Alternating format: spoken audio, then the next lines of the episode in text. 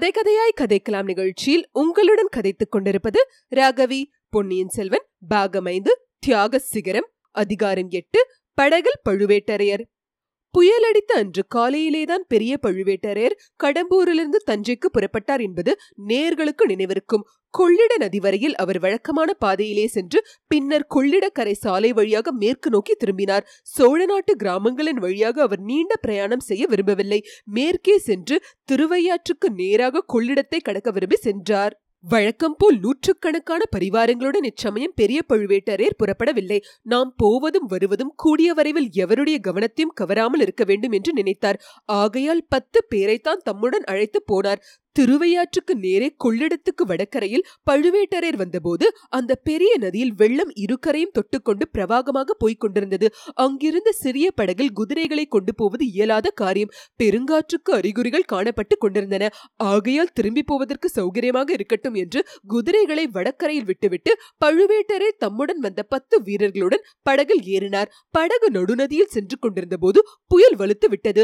படகோட்டிகள் இருவரும் எவ்வளவோ கஷ்டப்பட்டு படகை செலுத்தினார்கள். நதி வெள்ளத்தின் வேகம் படகை கிழக்கு நோக்கி இழுத்தது. புயல் அதை மேற்கு நோக்கி தள்ள பார்த்தது. படகோட்டிகள் படகை தெற்கு நோக்கி செலுத்த முயன்றார்கள். இந்த மூன்று வித சக்திகளுக்கு இடையில் அகப்பட்டு கொண்ட படகு திரும்பி திரும்பி சக்கர ராகமாக சுழன்றது.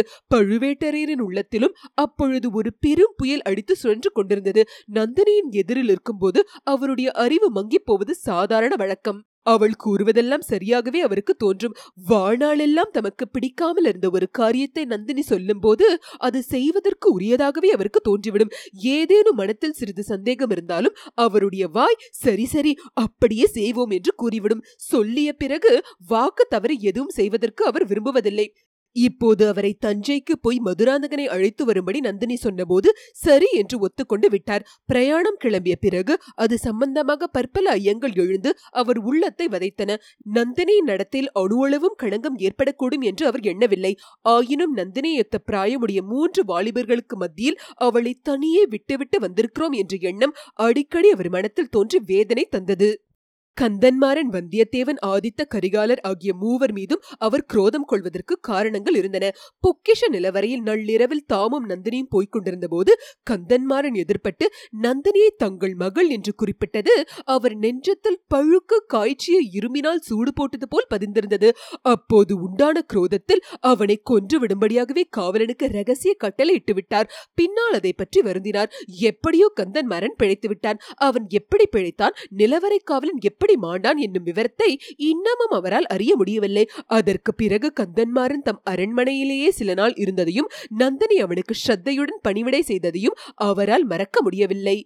பிறகு வந்தியத்தேவனும் கடம்பூரில் இருக்கிறான். முதன் முதலில் அந்த அதிக பிரசங்கி வாலிபனை பார்த்ததும் அவருக்கு அவனை பிடிக்கவில்லை. பிறகு அவன் தஞ்சாவூரில் சக்கரவர்த்தியிடம் தனியாக ஏதோ எச்சரிக்கை செய்ய விரும்பியதையும் தஞ்சை கோட்டையிலிருந்து ஒருவரும் அறியாமல் தப்பி ஓடியதையும் அறிந்தபோது அவருடைய வெறுப்பு அதிகமாயிற்று. அச்சமயம் சின்ன பழுவேட்டரையர் அவன் தப்பி செல்வதற்கு நந்தினி உதவி செய்திருக்கலாம் என்று குறிப்பாக சொன்னதையும் அவர் மறக்கவில்லை. அது ஒரு நாளும் உண்மையாக இருக்க முடியாது. ஏனெனில் அவன் குந்தவை பிராட்டிக்கும் இளவரசர் அருள்மொழிவர்மருக்கும் அந்த அந்தரங்க தூதன் என்று தெரிய வந்திருக்கிறது. ஆகையால் அவனுக்கும் நந்தினிக்கும் தொடர்பு ஏதும் இருக்க முடியாது. ஆனாலும் அவனையும் நந்தினியும் சேர்த்து எண்ணி பார்த்த போதெல்லாம் பெரிய பழுவேட்டரையரின் இரும்பு இதயமும் அனல் வீசிற்று. பிறகு ஆதித்த கரிகாலன் இருக்கவே இருக்கிறார். அவர் முன் ஒரு சமயம் ஒரு கோவில் பட்டரின் மகளை கல்யாணம் செய்து கொள்ள விரும்பினார் என்பதும் அவர்தான் நந்தினி என்பதும் அவர் காதுக்கு எட்டியிருந்தது. அவர்கள் இப்போது சந்தித்திருக்கிறார்கள். எதற்காக? ஒன்று நிச்சயம் ஆதித்த கரிகாலன் பெரிய முரடனாய் இருக்கலாம் பெரியோர்களிடம் மரியாதை இல்லாதவனாயும் இருக்கலாம். ஆனால் அவன் சோழ குலத்தில் உதித்தவன். அந்த குலத்தில் யாரும் பிறனில் விளையும் துரோகத்தை செய்ததில்லை.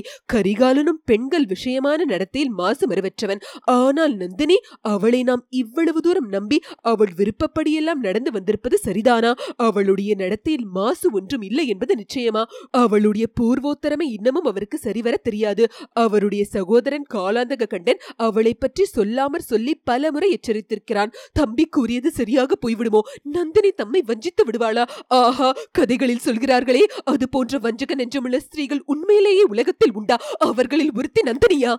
இப்படி எண்ணியபோது பெரிய பழுவேட்டரையரின் உள்ளத்தில் குரோத கணல் கொழுந்து விட்டது என்றால் அதே சமயத்தில் நந்தினியின் மீது அவர் கொண்டிருந்த மோகத்தையும் ஜுவாலை வீசியது. இவற்றினால் உண்டான வேதனையை மறைப்பதற்காக பழுவேட்டரையர் தம் தலையை ஆட்டிக்கொண்டு தொண்டையும் கணைத்துக் கொண்டார். பத்து பேருக்கு மத்தியில் இருக்கிறோம் என்ற நினைவுதான் அவர் தமது பெரிய தடக்கைகளினால் நெற்றியில் அடித்துக் கொள்ளாமல் தடை செய்தது. அவரை அறியாமல் பெரிய நெடுமூச்சுகள் வந்து கொண்டிருந்தன. படகின் விளிம்புகளை இறுக்கி பிடித்துக்கொண்டு பற்களை கடித்துக்கொண்டு எல்லா உண்மைகளையும் இன்னும் இரண்டு தினங்களில் தெரிந்து கொண்டு விடுகிறேன். இதுவரை செய்த தவறு போல் இனிமேல் ஒரு நாளும் செய்வதில்லை என்று சங்கல்பம் செய்து கொண்டார். இத்துடன் அதிகாரம் எட்டு முற்றிற்று. கேட்டு கதைக்கலாம் நிகழ்ச்சியை கேட்டு எங்களை ஆதரிக்கும் அன்பர்கள் அனைவருக்கும் எங்கள் சிரம் தாழ்ந்த வணக்கங்கள். மேலும் நன்கொடை மூலம் ஆதரவு அளிக்க விரும்புவோர் W W W dot K two கதைக்கலாம் டாட் காம் என்ற இணையதளத்தின் மூலம் சேர்ப்பிக்கலாம். கேட்டு கதைக்கலாம் அலைவரிசையை உங்கள் உற்றார் உறவினருக்கு பகிர்ந்து மேலும் ஆதரவு அளிக்குமாறு விண்ணப்பிக்கிறோம். நன்றி வணக்கம்.